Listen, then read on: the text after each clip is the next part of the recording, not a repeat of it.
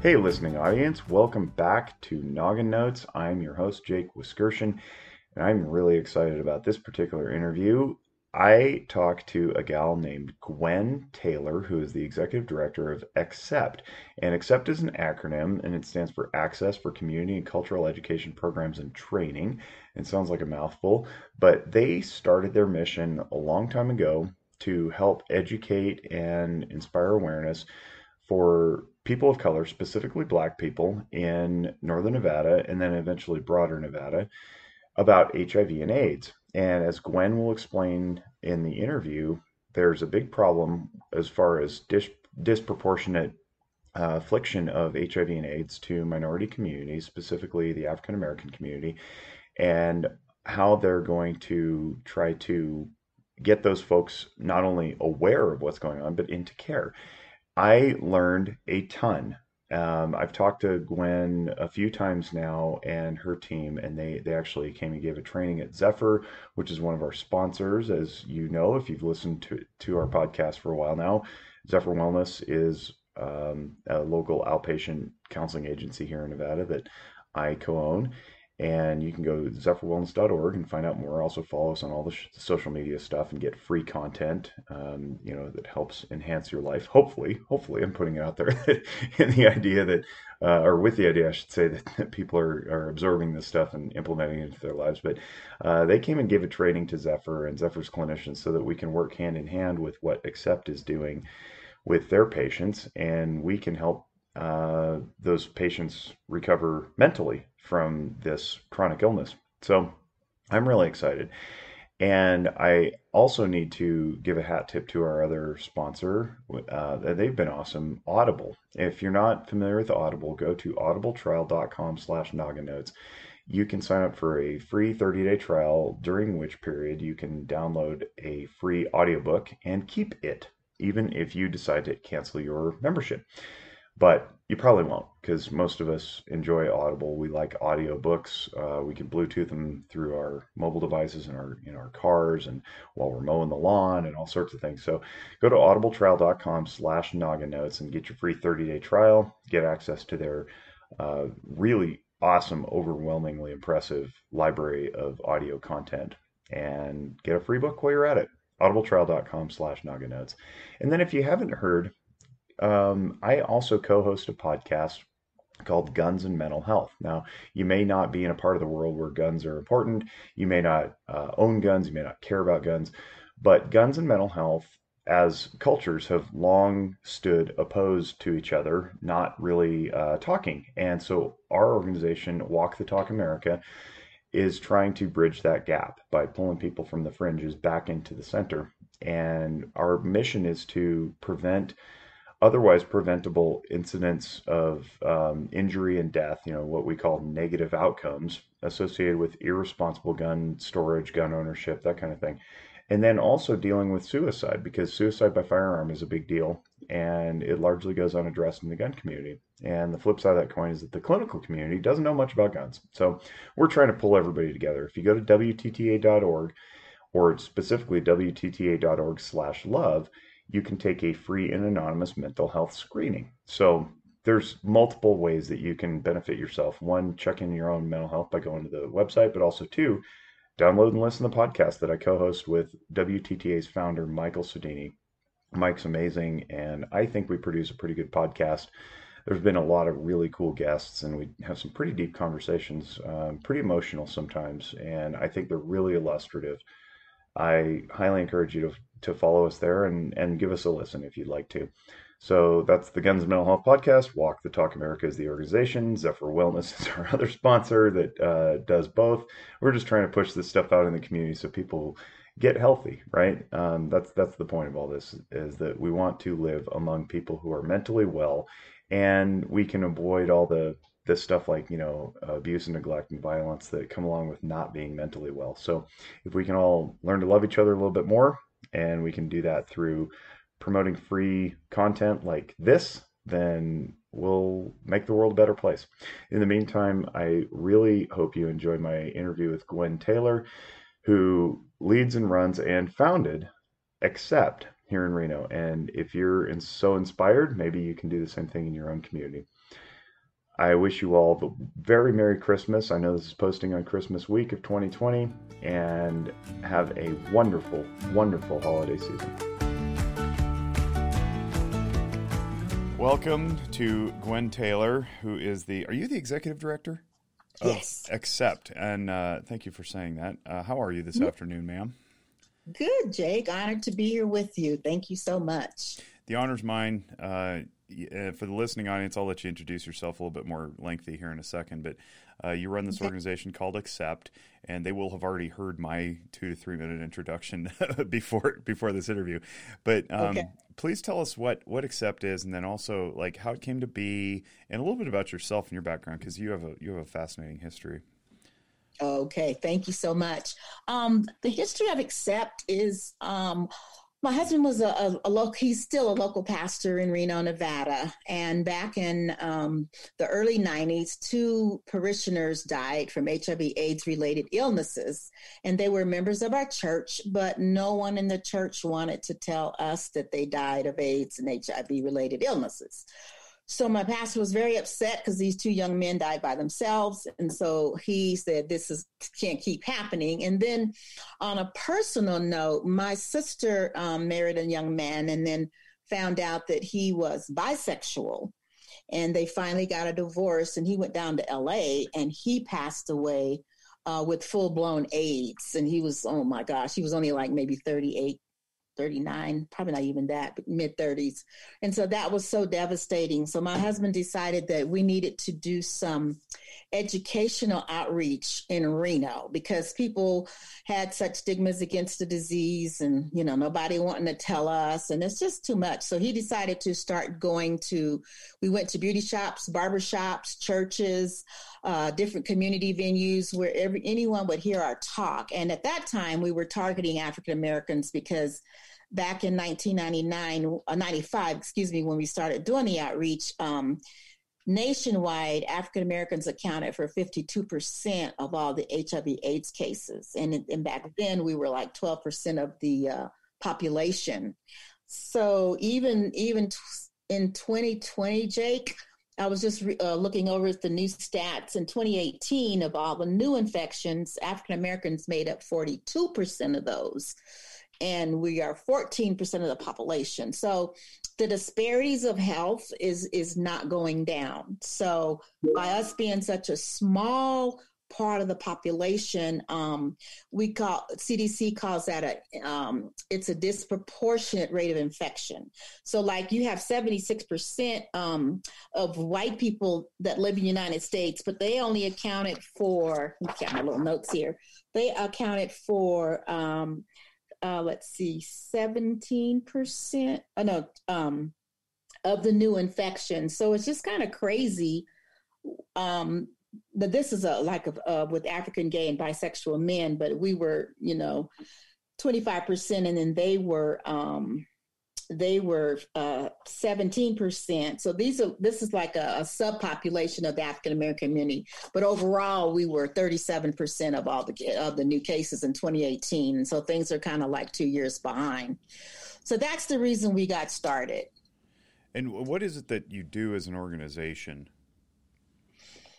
we when we began back in 95 we were doing mostly prevention work we would talk about how you get it how you don't get it we would uh, you know do prevention work and try to advocate for people wearing condoms and getting um, you know tests for uh, uh, uh STDs. I think they call them STIs now. But um, that that was our four. That was like from ninety five to ninety nine. That's basically what we did. We did prevention work, how not to get it. Well, the government decided in the early two thousands they figured, well, you know what? We need to reach people that have HIV so they can quit spreading it. So, right now, our organization, we do secondary prevention. So, we work with people that have HIV and AIDS.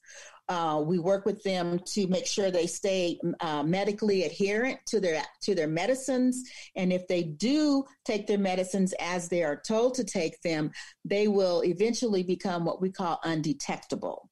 So our our quest right now is to serve people that have HIV, make sure they're undetectable, and then just orchestrate, help them orchestrate their life. We're not a medical facility, but we are non-medical case management. So if they need help with any type of social services, like they, they need to go to Social Security, get their Social Security cards, if they lost their driver's license, we'll help them with all that. In addition to the services that our funder funds us to do. And I can go into that too in more detail if you'd like. Yeah, I think a lot of what we try to do here on the show is to not only obviously spread information, and, mm-hmm. but we also want to inspire people and encourage people that not only are programs available, maybe maybe you're not in the local Reno area, that's fine, but hearing mm-hmm. a story like yours might spark somebody to to go do something in their own community, right? Mm-hmm. So um, now I can proudly say that we've officially launched Noggin Notes Africa, and um, uh, Kiala, who I interviewed on the show several weeks ago, he's he's hosting that show. So it's possible now that you know, as the the podcast spreads, more populations across the globe really can be inspired to do similar things in their own community. So yeah, I would like to talk about the funding stream because that's a little unique, I think, to the United States given how it started. But it doesn't right. mean that anybody else can't do it, and certainly within the U.S. can certainly access it, right? So yeah, talk about the Ryan White stuff and and where you get your money and and all that. Absolutely. Yeah, we are uh, 95% of our funding comes from the Ryan White program. And I'll tell you a little bit about the young man named Ryan White. He was an actual uh, young um, Caucasian kid that got um, HIV through a blood transfusion when he was 13 years old. And he was bullied at school. Kids would beat him up, talk about him, and they were afraid. And so his mother finally had to take him out of school. And because there was so much bullying and so much discontent, so much stigma around this little kid trying to go to school, his mother decided to start a nonprofit called Ryan White. And at that time, they were advocacy education nonprofit where they would talk to people, educate them. You know, you can go to school with my child. You know, if he, if he bumps into you, you're not going to get HIV. But back in the man, I'm telling you, back in the early 90s, people were just scared stiff of HIV. And so his mother began to advocate and for several years. And then Ryan White died, um, I believe it was in 1990. So he lived to be 18. And he, um, I think I, said he got it through a blood transfusion. But um, after um, the government saw what a great work she did, they decided soon after his death to pass the Ryan White Care Act, which funded money to different organizations to prevent this disease and you know to um, help those that have hiv and aids. So that's how the ryan white fund got started. And they fund um, all the united states and, and Puerto Rico, different, you know, parts. And so every state um, gets Ryan White funding. And a lot of the funding is predicated upon the uh, population basis of how much money you get. So uh, we get a we get a pretty good amount for um, for the Ryan White funding um, in Nevada. So we're small, so we, we're one of the smaller grantees, but we're still able to do a great work with the money that they give us. So clients served uh, by the Ryan White funding in the United States uh, in um, the in the three territories uh, is about 530,000 people. Now, there's more people than that with HIV/AIDS, but some of them don't access the service. So that's um, another thing that we're trying to um, get a handle on. And this is kind of interesting. So, by race and ethnicity, this is really interesting to me. 47% of the people that um, access Ryan White funding are African Americans. 26.3% are Black, uh, excuse me, are, are Caucasian, and 23.2% are Hispanic. And then you have your um, your Asians, um, they're uh, 1.4 and Native Americans are point, let's see, I think 0.05, and multiple races are 0.02, and then 1.4 would be, um, oh, I already said the Asian uh, population. So it's kind of in, it's kind of interesting. The bulk of the population, which is African Americans, and then the bulk um, you know, get the the have the most of the funding from the Ryan White program. Now, I, I am talking a lot about African Americans, but I want your audience to know that we do not discriminate with our services. We have white, uh, folks in our services, Hispanic people, uh, Asian. So there's we don't discriminate. Even though we target, we don't discriminate, and that's been one of the things that we really want to reiterate in this. Appreciate that. And I want to steer back to the the disproportionate population of people with HIV and AIDS compared mm-hmm. to the mm-hmm. population uh, demographic itself. So you know, we're hearing a lot these days about uh, systemic racism and how racism is everywhere and, and, you can't escape it. And, and depending on who you talk to, there's greater or lesser interpretations of that, and it seems to be on a on a continuum and a flow. But mm-hmm. what is your take on that? I mean, uh, like in in my mind, it seems like simple oppression, you know, historic oppression and racism mm-hmm. can't account for all of it. Um, mm-hmm but maybe it does. I, I don't. I'm having trouble wrapping my head around it because I know there's also suspicion deeply ingrained, which obviously stems from racist practices. Uh, so mm-hmm. I don't know how much of that you know we we should tilt toward today versus like, hey, let's let's just get information out, you know, and or mm-hmm. how do we fight mm-hmm. the battle simultaneously? So help a help a white dude understand. no, that that's an excellent question because um, a lot. Uh, some I'm going to give you some of three re, uh, three reasons um, that that the that the epidemic is is high in the African American community, and you hit the nail on the head. Socioeconomical issues. So the poverty rate among African Americans is high. Socioeconomic issues associated with poverty, including limited access to high quality health care, housing, HIV prevention education and directly and indirectly increase the risk of uh, HIV infection and affect the health of those living with HIV at the risk and at risk for HIV. So these factors may explain why African Americans have some worse outcomes on the HIV continuum of care, including lower rates of linkage to care, and then they don't have um, a lot of they don't have you know as much viral suppression because they're not taking their medication. So if you don't take your medication, you're not going to have viral load suppression. And then another thing about African Americans is there's the stigma, the fear, the discrimination, and the homophobia that might prevent them from accessing HIV prevention care and services. And then one in seven Black African Americans are unaware they have it. Now that's kind of scary. They don't they don't get tested. They don't know. I knew this one young man who's an African American young man that uh, went to our church and he got real sick. He joined the service and he got very sick and then he they didn't know what was wrong with him so they finally decided to do an hiv test and when they tested him his um, t cell count which are you know their their t cell count is, is what helps you uh, fight your immune system so right. Normal people have between 700, 800 T cells in their body. This young man had less than 200. So when you get less than 200 um, uh, T cells in your body, you have full blown AIDS. Okay. That's why he was so sick. But I tell you what, if you saw him today, you wouldn't know he had HIV. He looks so healthy. I mean, he almost died, but he got on his antiviral uh, medications and he's doing wonderful. And he's he's what we call undetectable, which means the HIV is there, but it's undetectable. So you can't pass it to anyone if you're undetectable, but we still encourage wearing condoms just in case, you know. So pretty right. safe that you can't you cannot pass it. And then um, African Americans, believe it or not, men and women have higher rates of some sexually transmitted diseases. So um, more so than other um, racial uh, ethnicities.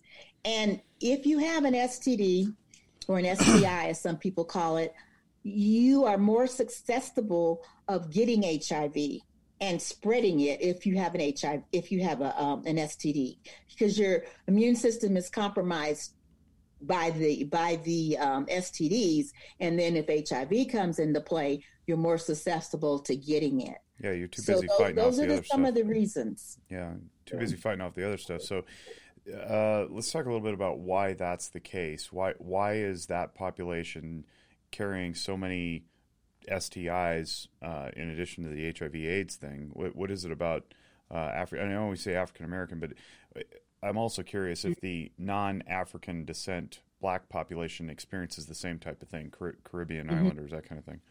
Mm-hmm. Well, they are sexually active, and I'm not sure if they're more sexually active than, than any other community, but they, we have more STIs, STDs because they don't get tested. So they don't know they have it. Where you have um, your other populations are going to probably be tested more because they have better health care.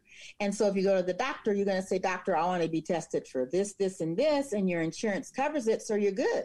But if you're uh, if you're compromised, because you have, uh, you know, not maybe no insurance at all, or you're underinsured, or the insurance you may have may not pay for these, then and they don't. Sometimes we don't seek out the county where you can get free testing. So it's just kind of like you know, you're if you're unaware that you have this and you're not getting treated for it, then you're going to be susceptible to that because you really don't know you have it.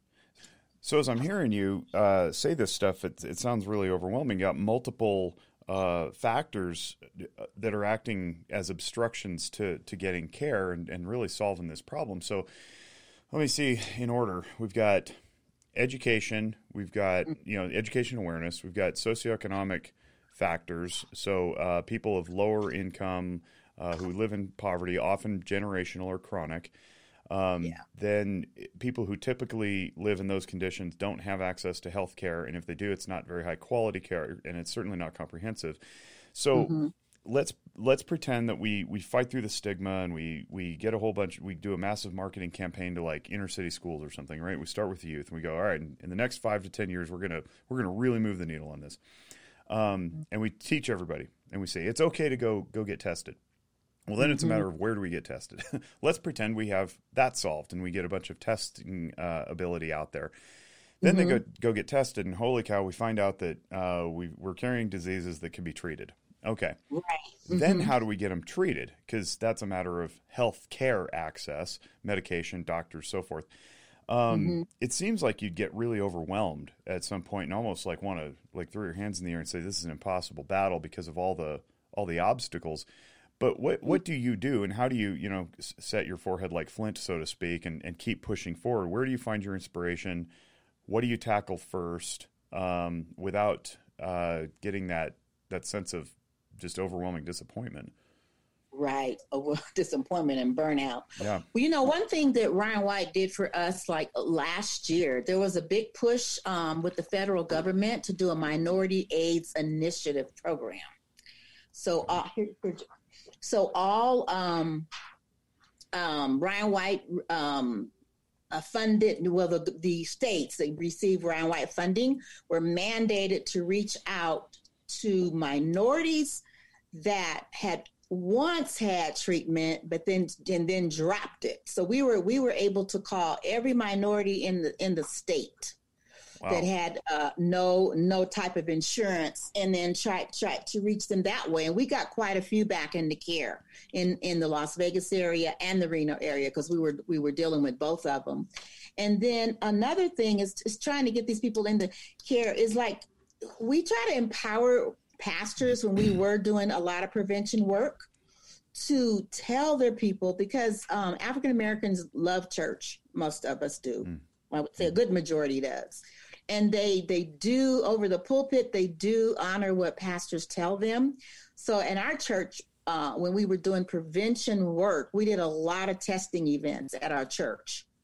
And our pastor um, my husband is a pastor he actually got an hiv test in the pulpit. And that was and we tested more people that day i think than we had ever tested ever. Maybe That's 50 amazing. 60 yeah and it was funny because when he was taking the um when you take the HIV test, the nurse or the person giving the test have to ask you a bunch of questions you know? Right. when was your when was your last encounter? So the nurse sexually encountered so the nurse like when she when she got she kind of froze up when she got to some of those questions. Have you had how many partners have you had in the last 60 days? It was so hilarious because she was you could see she was so embarrassed. She was yeah. from washoe county asking my husband all these questions but he answered them. So the pop so our congregation could see it's not as bad as you think. You know right, what I'm saying? Right. So that's one way that we try to um, destigmatize even having HIV testing, and then be a part, being a part of community um, outreaches. Like there is an African American um, celebration that um, we we call Juneteenth. That the Northern yeah. Nevada um, it's called NEPCUS, um, and they they put it on um, Northern Nevada Black Cultural and Aware Society, and we we do it every June. But of course, this past June we weren't able to do it because of the pandemic. But um, we usually have testing there. Um, Northern Nevada Hopes does our testing, so we try to reach these populations where they are, um, and that that seems to have worked down through the years. That's super cool. So it, it sounds like you've done a really good job of helping the the faith leaders for sure to to shake off some of their own uh, maybe hesitations and stigmas. And obviously, your your husband is doing a great job setting that example. It sounds really similar to the the fear and the stigma that pervade the, the mental health profession. Same same type of deal. I don't want I don't want to be vulnerable. I don't want to mm-hmm. admit that I've you know fouled up or whatever. And mm-hmm. um, and if you have somebody at the head of the the church, you know, behind the, the podium or whatever, saying, "Hey, I I'm going to show you how this is doing and modeling that type of vulnerability and willingness, then it inspires other people maybe to to take a look at themselves. That's really commendable. That's super cool. Um, I, I, guess I guess what I'm wondering is you, you got a lot of church going people who, in you know, let's face it. I mean, big religion tends to be pretty judgmental and and stifles a lot of open dialogue. And then you got the the homophobia, right? So one of the yeah. things I've wrestled with in my own spiritual walk, and I know I've I've had a really good experience with my own pastor, you know, helping shepherd us through this, but you know, not rank ordering sins, so to speak, where it's like, you know, homosexuality is at the top of the list, but alcoholism we won't talk about.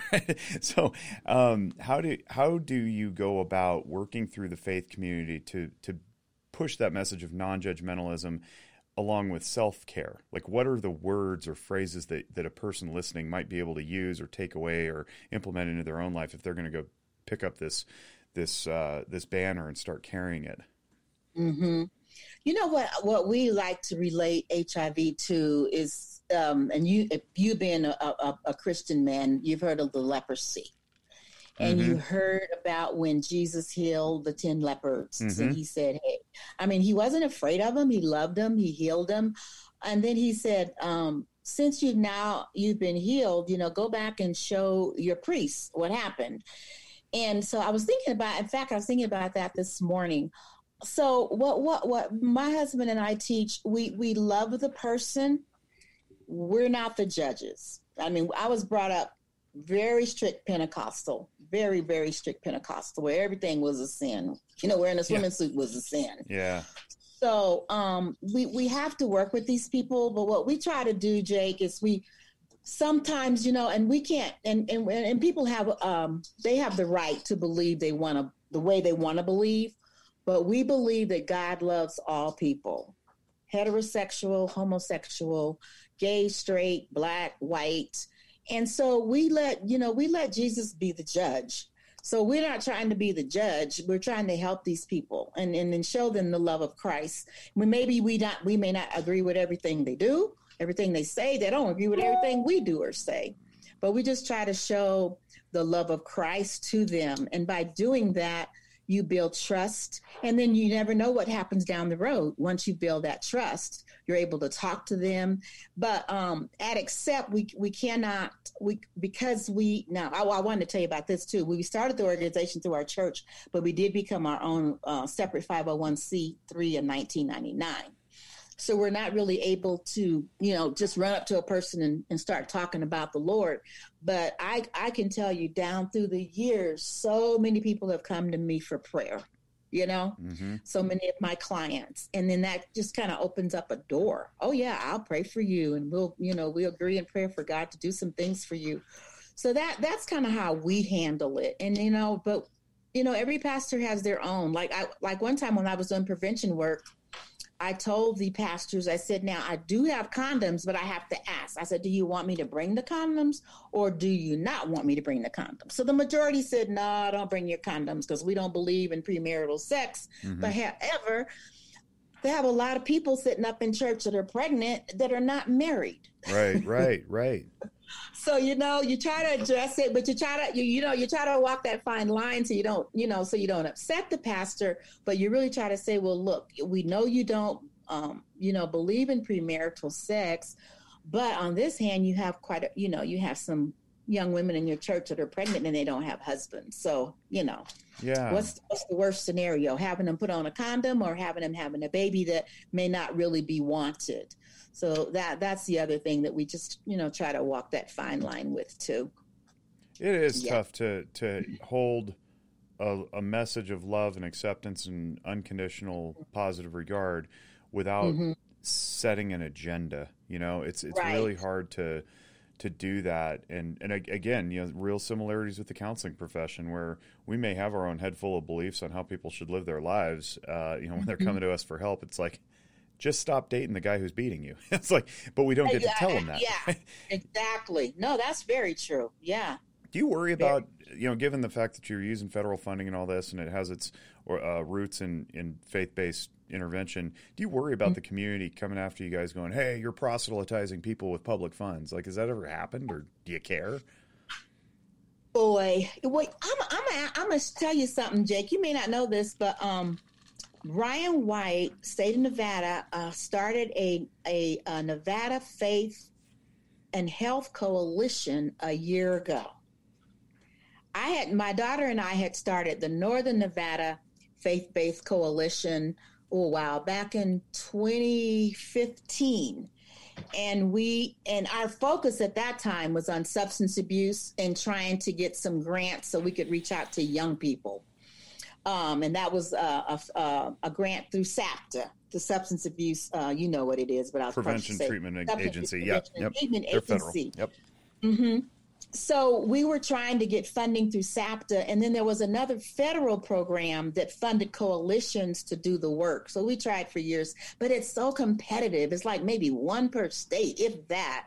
And so um, we kept trying, and we never got the grant. So about five or six years later, I decided, well, when the state came to me and said they wanted to start their own faith coalition, I was just really surprised.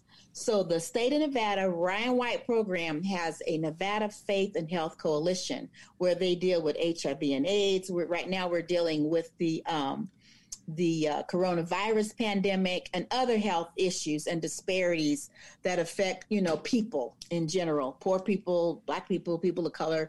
Um, you know, low income, uh, other ethnicities. So we're tackling that right now. So to me, that's a real big step for the state to come and take that that sort of precedence. Now, some people don't like it. I, I, I shouldn't say some people, a few people, you know, because they think you're trying to do that uh, that you're not separating church and state right. but unless church and state work together some of these communities you're not going to reach yeah yeah so i applaud the ryan white program in the state of nevada for uh, starting that type of coalition. But we do more than just HIV/AIDS. We do a lot of health disparities working with um, with the faith community. That's cool, and I'm glad you segued that for me into coronavirus and COVID. Uh, what are you guys seeing now with regard to people who have this uh, very uh, difficult chronic illness of HIV? Uh, you know that, that makes them predisposed to other illnesses because their their bodies are so busy, you know, fighting off this this other thing.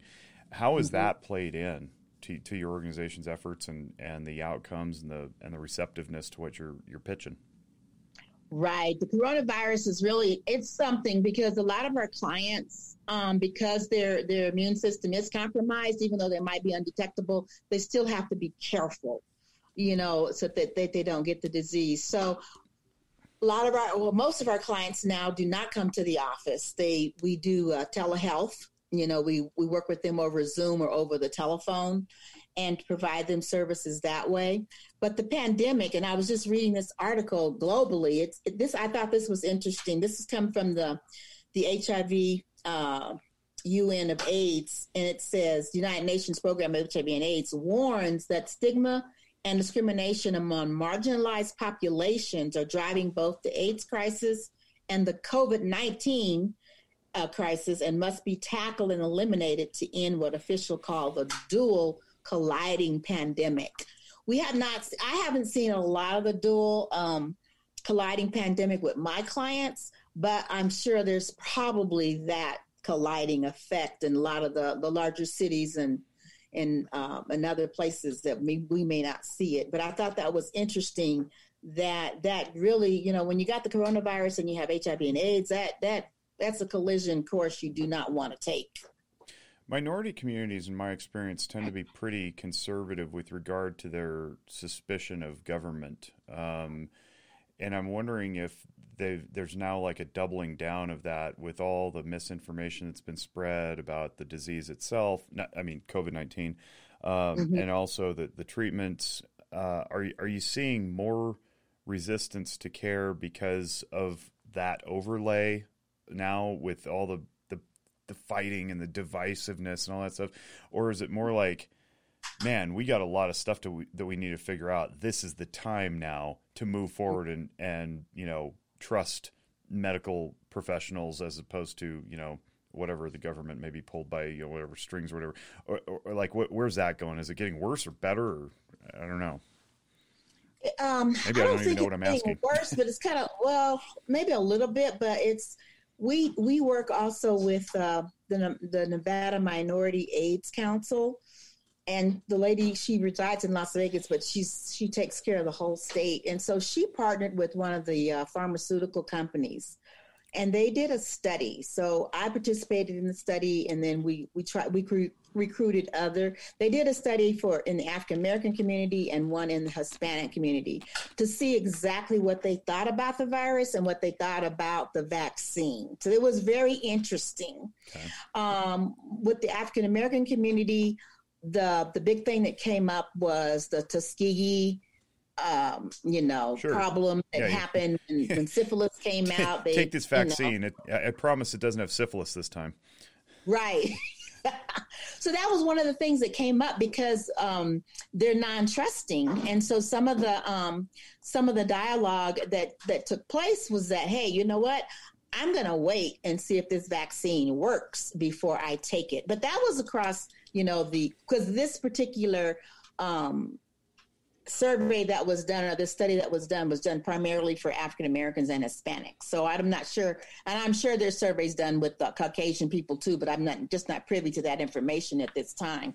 And then on the Hispanic side, one of our Hispanic pastors, we had our faith-based coalition meeting last night, and one of the things he was saying, um, well, he's a prominent pastor in Reno, and he was saying a lot of his drawback for the um, the coronavirus vac- vaccination is that a lot of his congregation is undocumented. Right. They don't want to take the test in case people find out they're undocumented and they get sent back home. But they're you know they're telling the folks even if you're undocumented, it's it's not going to affect you. But still, that's that's something that. Um, that has to be broken within the Hispanic community that fear of being deported if they find out that you are undocumented. And that's the biggest thing with the Hispanic community. Right. Yeah. Nobody wants to get put into a database for any reason, I don't think. And exactly. Especially mm-hmm. not to, to get gotcha'd. So yeah, I could I could appreciate that. Wow. Especially with all the mm-hmm. rhetoric that's been spread the last several years about, you yeah. know, kicking them out and building the wall and, you know, all that stuff. It's I, I get that. I get that. Mm-hmm. That's that's a mm-hmm. tough battle to fight. Um, I had a question, and it's uh, it's gone now because it's. I, I, think I've got senioritis for 2020, and I just want it to end, and my brain is mush now. oh yeah, I know it's a lot. but um, you get a lot, and then people talk over you, then you forget your thought. Hey, I'm there. I know. uh, but I will. I'll shift gears instead, and I'll I'll ask about what the future is for accept and for the for the overall movement are you are you inspired? Are you um, discouraged? Is there motion in one direction or another? Like how's how's it moving?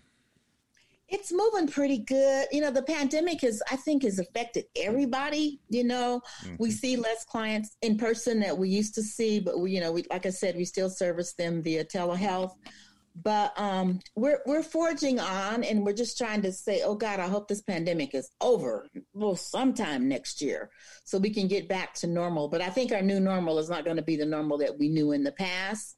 But um, you know, our programs are still going well. We we anticipate being funded again next year because our funding stream always ends uh, March 31st, and then you have to reapply for the grant, and then you get reinstated for April 1st. So we feel pretty confident that we will still be be funded. But um, we're just trying to stay up and stay positive and let our clients know that we're there for them and everything's going to be okay. This will be over soon.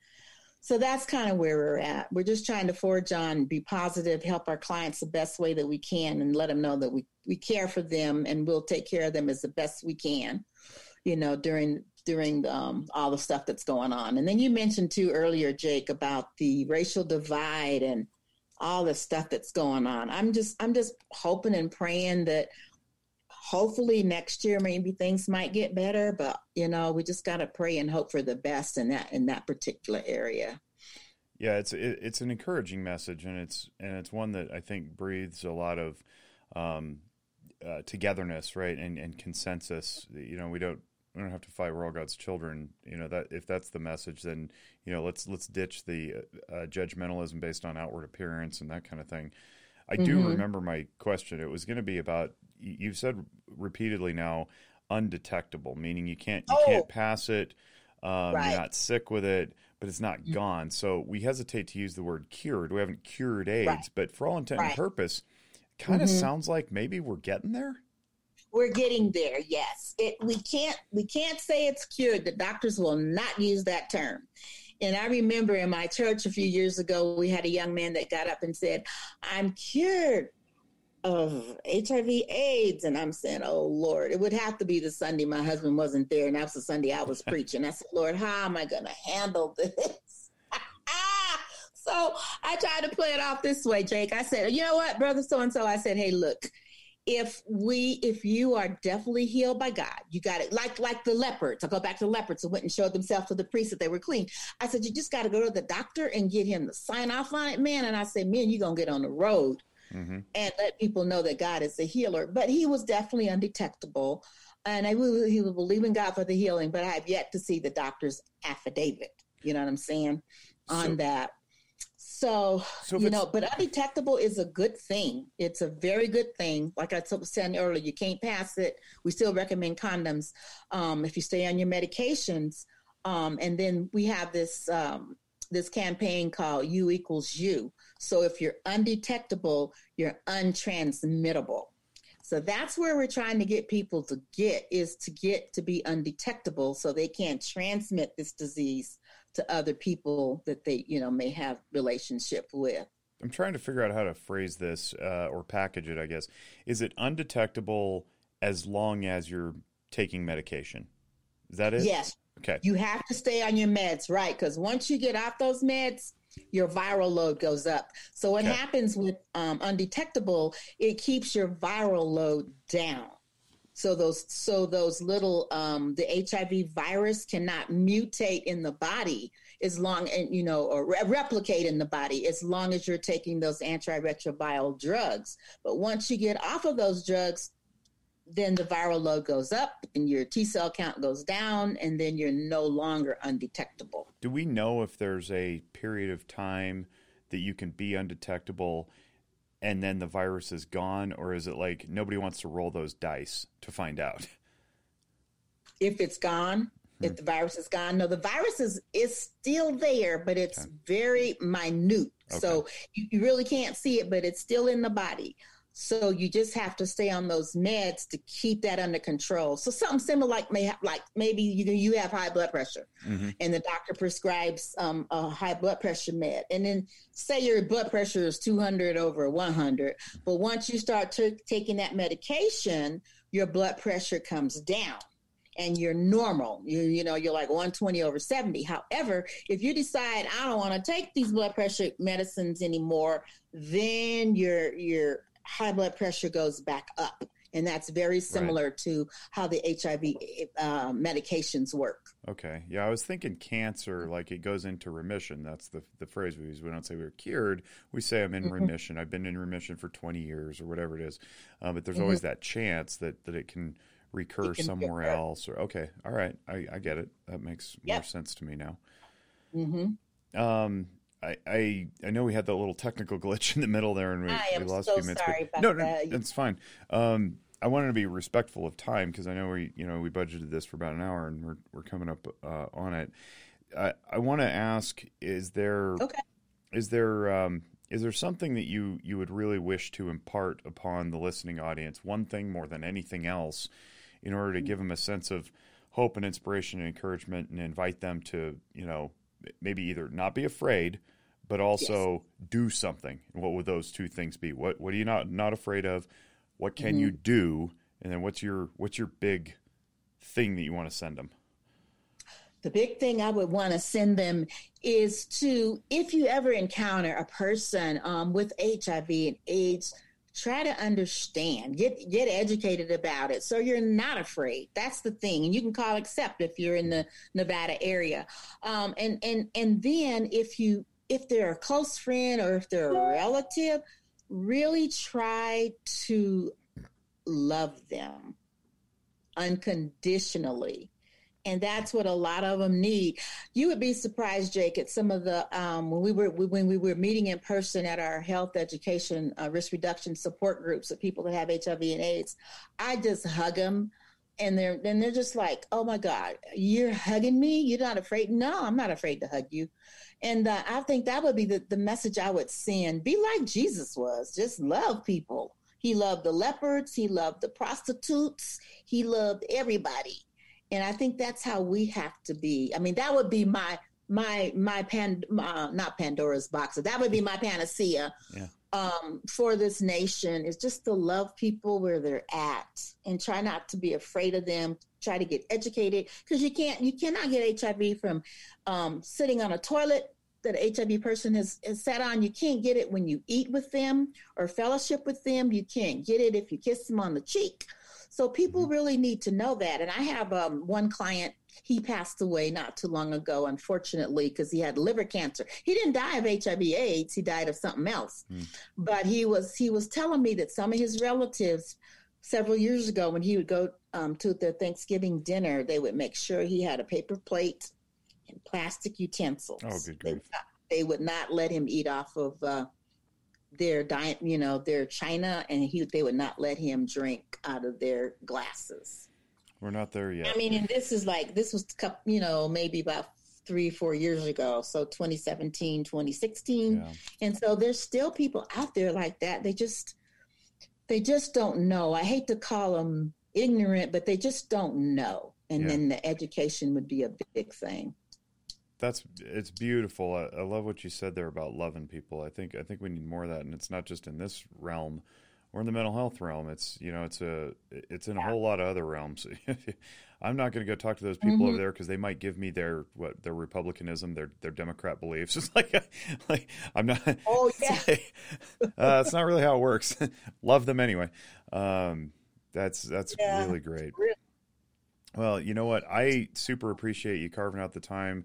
I know that um, we connected um, a couple of well, actually, I connected with a couple of your staff members like many months ago before the world ended, and mm-hmm. um, and then several months later we hooked back up, and um, just last week your your staff gave my staff a, a training on how to make proper referrals and gave some some base knowledge. And and I really appreciate the heck out of that. And I just thought it was it was special enough that more people need to hear the message uh, because we're trying to we're trying to break down walls. You know, we're trying to eliminate some of the the hyperbolic uh, belief systems and the division and eliminate misinformation. So you know, if we can do this through a podcast and a conversation, then you know, let's let's help make the world a better place. You know, make Earth better. Absolutely, better. Jake. And we appreciate meeting with your staff. They were wonderful. Is your partner? Is it Lindsay? That's Lindsay, your partner. Yep, Lindsay Bell.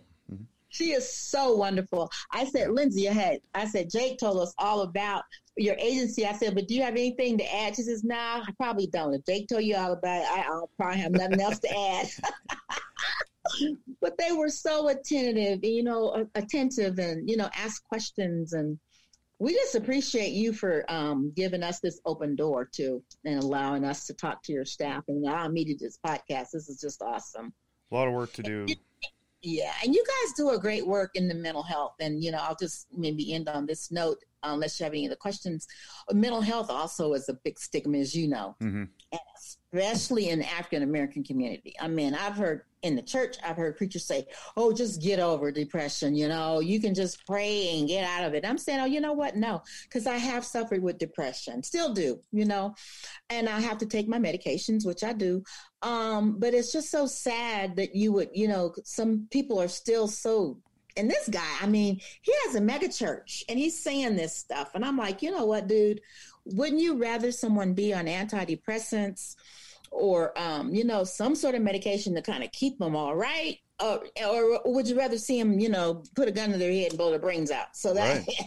Totally. So to me, and, and I and I and I do talk about mental illness and and um, you know my trials and tribulations with it, and I'm not a real I'm not ashamed to let people know that you got to get help. I mean, God can heal you if He wants to, but listen, I also believe in medicine, and I believe that Luke was a physician. Yep.